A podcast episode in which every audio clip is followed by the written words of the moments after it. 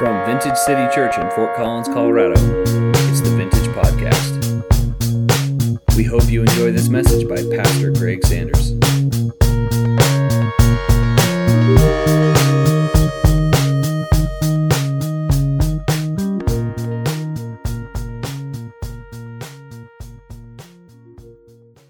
Hey, Merry Christmas to you. Thanks for being with us on Christmas Eve. Uh, my name is Greg Sanders. If you're new here, this is your first time with us at Vintage. Thanks for choosing to be with us for your holiday. Hey, we've been looking um, at the Christmas story, and we're going to look at that again this morning. Before I, before I get there, I want to kind of give everybody an update and a heads up on what tonight's going to look like. Tonight, we come back together for a Christmas Eve gathering at 5 o'clock. It'll be a different gathering than what we're having this morning. Um, based, see, if it was me and I was going to choose, I'd have come in the morning and had the night off. But apparently, everybody's coming tonight, so I would get here early and get your seat. Um, the other thing I wanted to highlight is that next Sunday, we, we take the last Sunday of the year off every year. We give all of our teams that work so hard week in and week out that week off and just uh, tell everybody just be with the fam- your family in the holidays.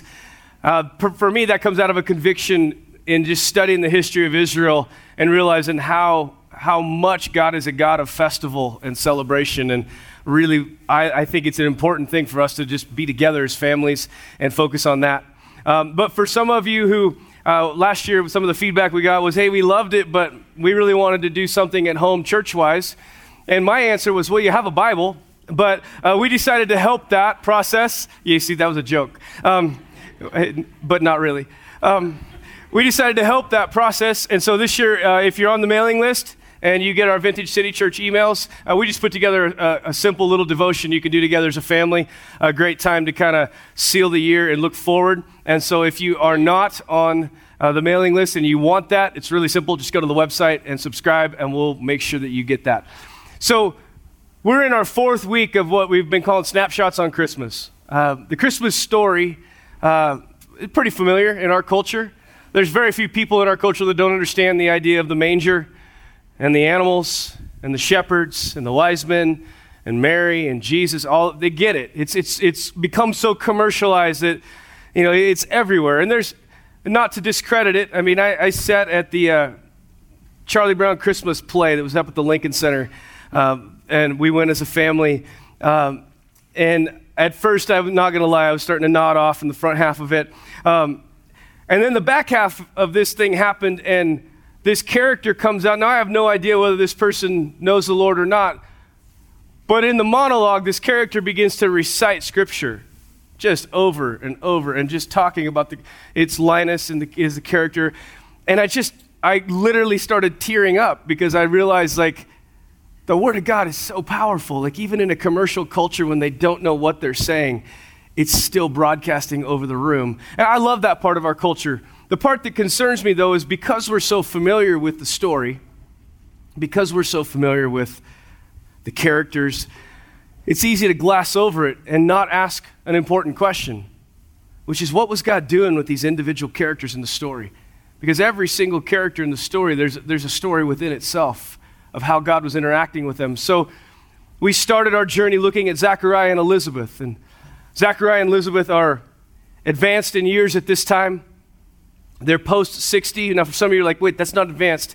What Luke meant here was they were past the age of, they were past the age of having children. It was, it was physically no longer possible.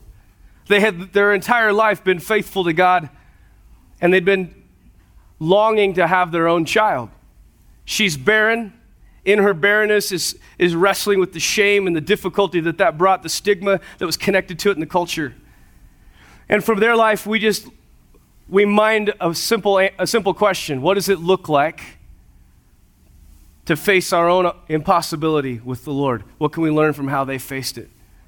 And then the next week, we looked at John the Baptist, who God answered their impossibility, brought a child, and it's John. And, and so there's these prophetic words spoken over John before he's even born. It's a Nazarite vow that's spoken over him that he'll, he'll be set apart, he'll be holy, he'll be fully devoted to God. No razor will ever touch his hair, he'll never drink wine or hard liquor. And it's this, this vow that's spoken over him. And, and at times we look at what God did with John the Baptist in history. Here's a guy who is the forerunner to Jesus and changes a culture.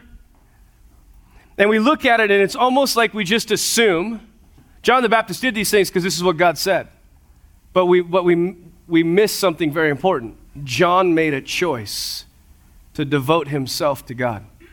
John made a choice to align with the call of God on his life. And if God could change the world through John's decision to be fully devoted, then it forces me to ask a question What can God do with my life if I'm fully devoted? How can God change the world around me? Whether I'm at school, whether I'm in the marketplace, whether I'm at home in the neighborhood, how can God change the world around me when I live fully surrendered to Him, fully devoted?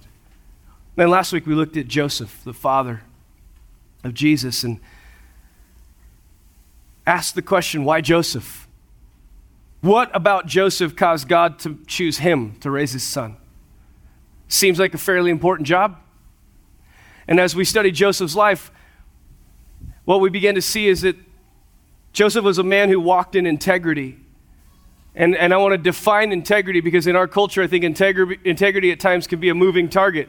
The integrity that Joseph walked in was an integrity where he, he had a, a constitution that said, Scripture, God's word, God's plan will govern my life. I'm going to live the way God says to live, period. I'm not going to allow my life to deviate from that.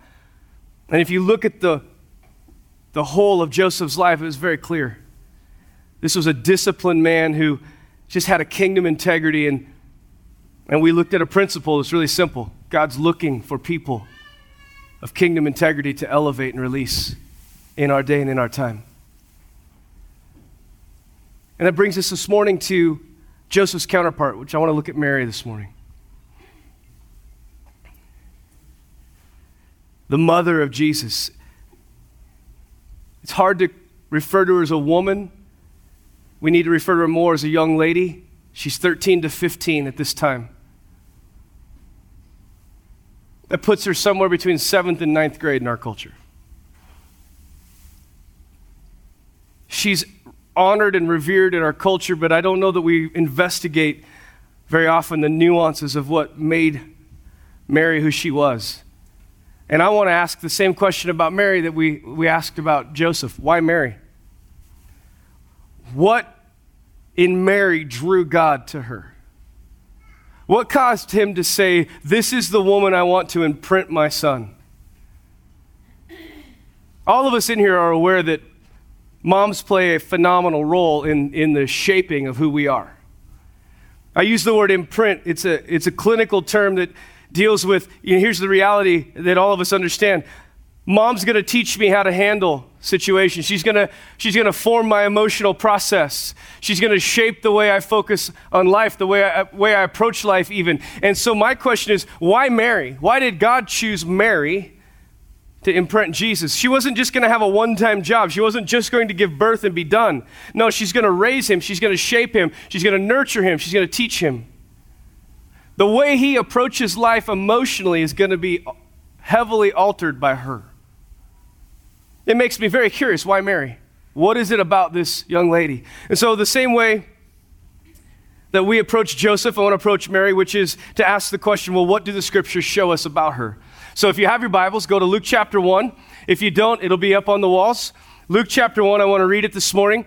Verse 26 says, In the sixth month of Elizabeth's pregnancy, God sent the angel Gabriel to Nazareth, a village in Galilee, to a virgin named Mary. She was engaged to be married to a man named Joseph, a descendant of King David. So, the first thing that we learn, the first thing the scriptures reveal about Mary is that we know she was engaged to be married and she had not been married before. The word that is used, the angel Gabriel came to a virgin named Mary, in our culture, because of the way we use the word virginity, it's hard for us to understand what this one means. This word deals specifically with her age and her status in life. This word is not dealing with her, her intimate history. It's the word parthenos in the Greek, and it literally means a daughter of marriable age. Now, in a Jewish culture, once a girl came to the age of 12, she was, she was technically marriable. Most scholars, as I said, put Mary 13 to 15 here. And so, what this means is that she's simply in her dad's house We know she's engaged. We, under, we looked at that last week, what that entailed. She would be in, in, a, in a stage of the engagement which she would still live at home while Joseph is away. So Gabriel appears to Mary. And he says to her, Greetings, favored woman, the Lord is with you. But confused and disturbed, Mary tried to think what the angel could mean. And we learn a second thing about Mary.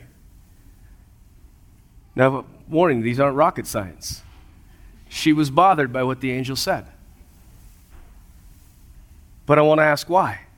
See, the word, the word that, that describes her in the Greek is perplexed or agitated. It's an emotional reaction to what has been said to her. Does that catch anybody else as curious? Greetings, the Lord is with you. Why would that catch somebody and agitate them? I mean, that does seem like a, a very odd reaction to what the angel said. Every once in a while, it's totally fair to have fun and ask questions of Scripture that we don't know are there. Here's what, here's, can I give you one of my hypotheses? Here's what I think the angel said to her. The word, in the, the word phrase in the Greek is the supreme Lord is with you. I wonder if he was using terminology that we can't pick up in our culture that said something unto the Lord's in your body. Because she has a very clear reaction to it. Does it matter to the story? No, just a fun thing to think about.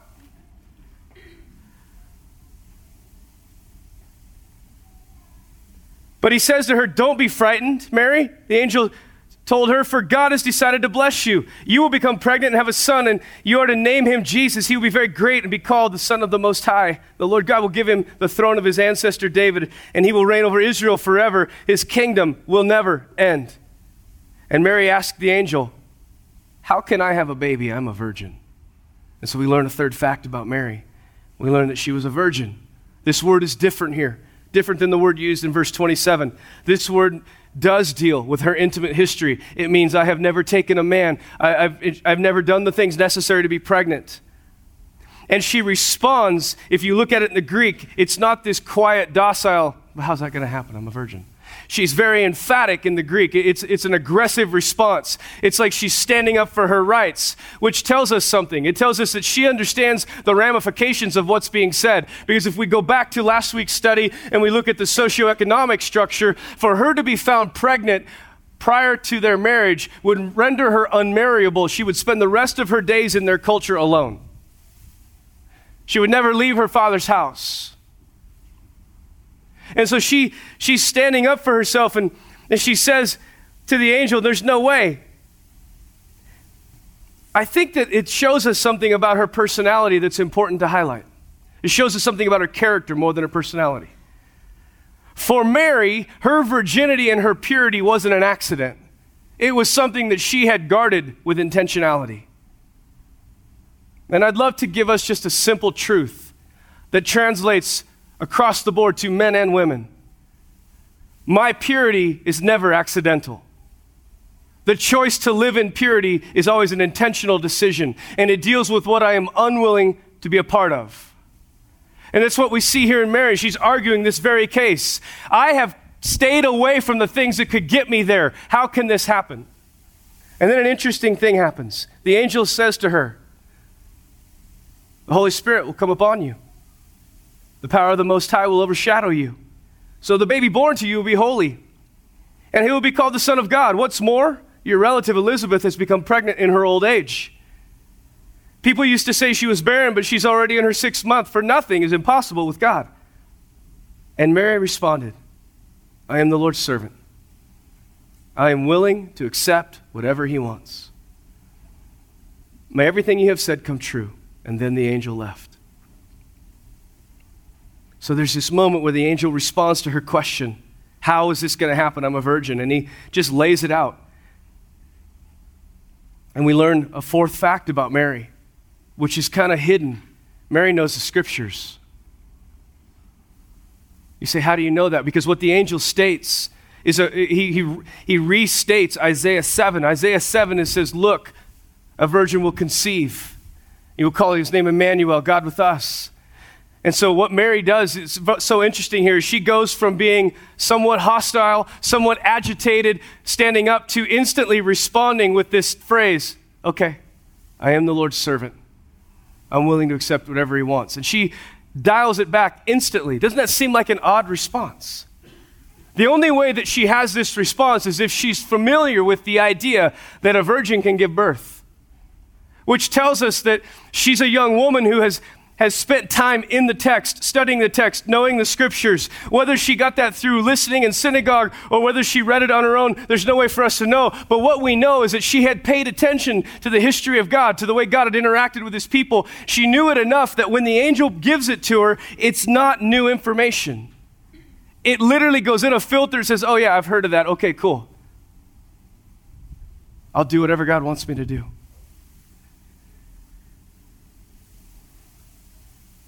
There's a, there's a, a passage of scripture that's known as Mary's, Mary's Magnificat, which is something that she's revered for. And I want to read it because it highlights, listen to the language of it. If this is a 13 to 15 year old girl, any parent in this room would be honored and proud if this was what's coming out of their teenager. Listen to what she says. Oh, how I praise the Lord, how I rejoice in God my Savior, for he took notice of his lowly servant girl, and now generation after generation will call me blessed.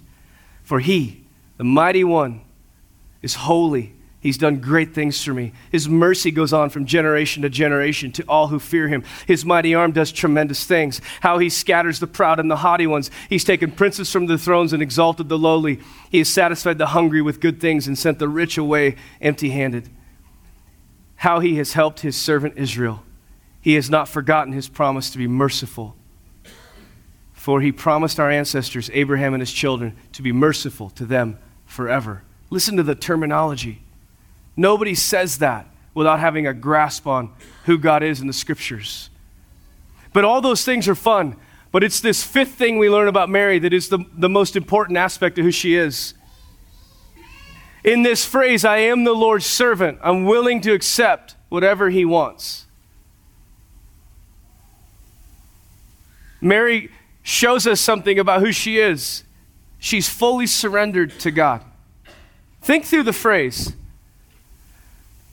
How many have faced difficulty in your life this last year? How many, when you faced it, the first thing that came out of you is, I am the Lord's servant. I'm willing to accept whatever He wants? That is not the human reaction.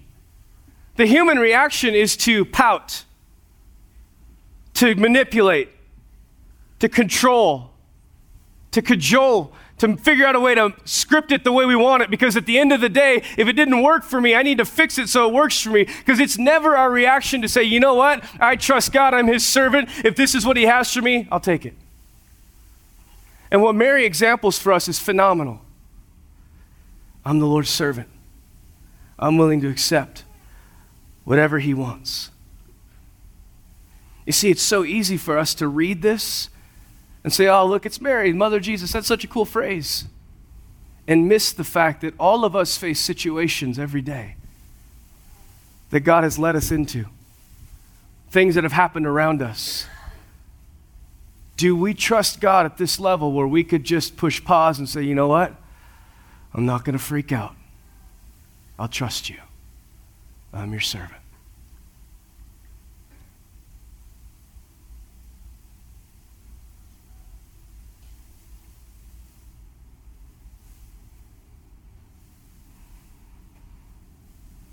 See, I think this, when we ask the question, why Mary?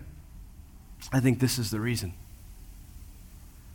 God knew he could trust Mary with his son because Mary had decided to trust God with her life.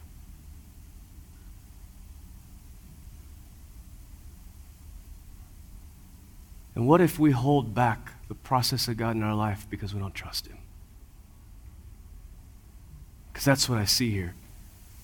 Mary was able to do what God called her to do because she trusted him enough to just submit her life to him to lead. Do you notice that we don't know if Mary loved this choice?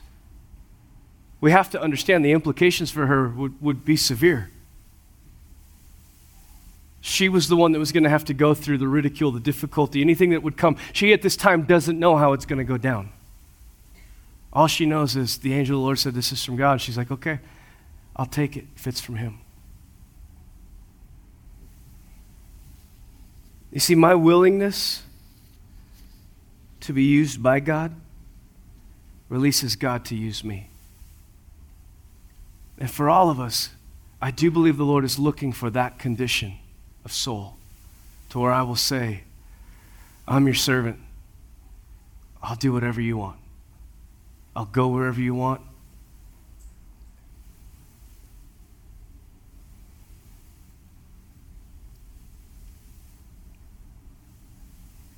What about our marriages? What about our jobs? What about our relational situations, the ones that are difficult and it's not going great? What does it look like if I can take a deep breath and say, Lord, I'm your servant. I'll do whatever you want right here. I'll be faithful because you told me to be faithful. I'll go to this job and do a great job every day because you gave me this job. And we let go of our desire to shift and manipulate and control, and we just rest the way Mary did.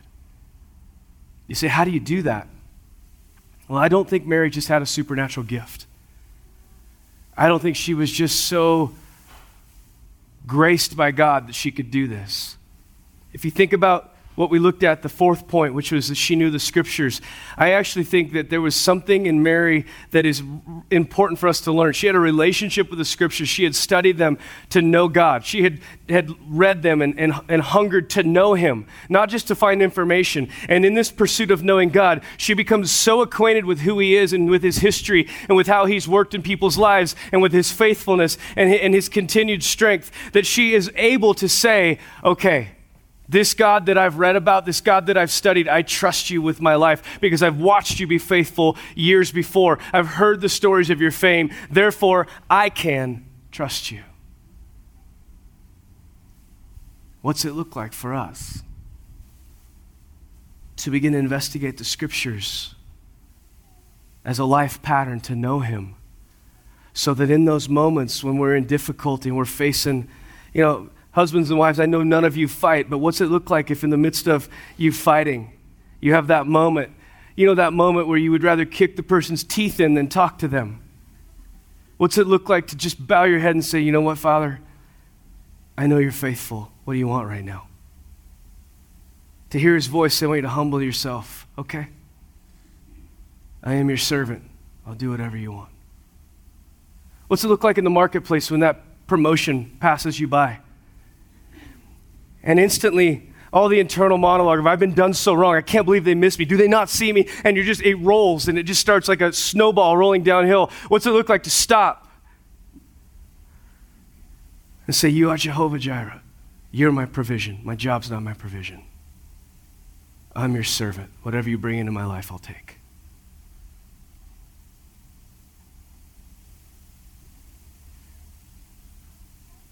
I would say that that only comes as the fruit of being a person that is committed to knowing the scriptures, not to be a good believer, but because they teach me how to trust Him. They teach me how to chase Him. They teach me because He's never failed anybody in the text, He won't fail me. And I just wonder as we look at the Christmas story again and we look at Mary in a different light and we ask the question, can I learn from her how to surrender? Can I have the discipline to just find, this, find solace in the scriptures, to study them, to know God? But am I willing to be in my situation surrendered, whatever it is? I want to take bread and cup this morning. How many in here struggle with control? Good, I'm not alone. See, control is the illusion that life would be better if it went the way I wanted it to go. Somebody laughed. That's good. It is an illusion. Life is best when God's in control. I know the plans I have for you, says the Lord a future and a hope, blessing, not cursing. What does it look like for us to walk into a new year with an understanding my God has my best at heart. Therefore, I can roll through life without freaking out and trust Him. I can stay put in this situation that doesn't feel very good because I trust Him that He'll make a way. I can stay married in this situation that's not very comfortable because I trust Him, He'll make a way. We're not just talking about the Christmas story, we're talking about everyday life. And God chose a woman to imprint her son because he knew she trusted him and she would willingly surrender her life to his purposes and his plans. She wouldn't fight to get out of the situation. And I wonder this morning if we could ask ourselves that question God, do I trust you? Maybe some of you are in situations you're like, ah, this is hitting me between the eyes. This is yucky. And the answer is, I need to trust God. And maybe the answer is, God, I need to repent and just tell you, I have, I have not trusted you. I have believed that my plan is better than your plan. Maybe some of you are in here and you're like, I trust God totally. Life is so smooth. Praise God for you. Congratulations. Take bread and cup, tell Jesus you love him, and call it good. But I feel like this is a moment for us to wrestle through. Is he really going to govern my life or not? Am I really going to let him? Let's stand this morning. Father, as we step into this time to take bread and cup, Lord, we just invite you to come. Invite you to lead us into deeper trust, deeper commitment. Lord, in the areas where we need to let go of some stuff, we just ask you to help us with that. Lord, in the areas where we need to embrace your leadership more, help us out with that. Jesus, we thank you for your body and for your blood and for the incredible gifts they are, that because of your body, we're healed, we're transformed, and because of your blood, we're emancipated from sin. And we're grateful for that. We love you and we honor you. In Jesus' name. Amen. We'll have teams at the windows if you need somebody to pray with you. They have a lanyard, on please feel free to utilize them. Let's take bread and cup. Thanks for listening. For more great content, please visit us on the web at vintagecitychurch.com.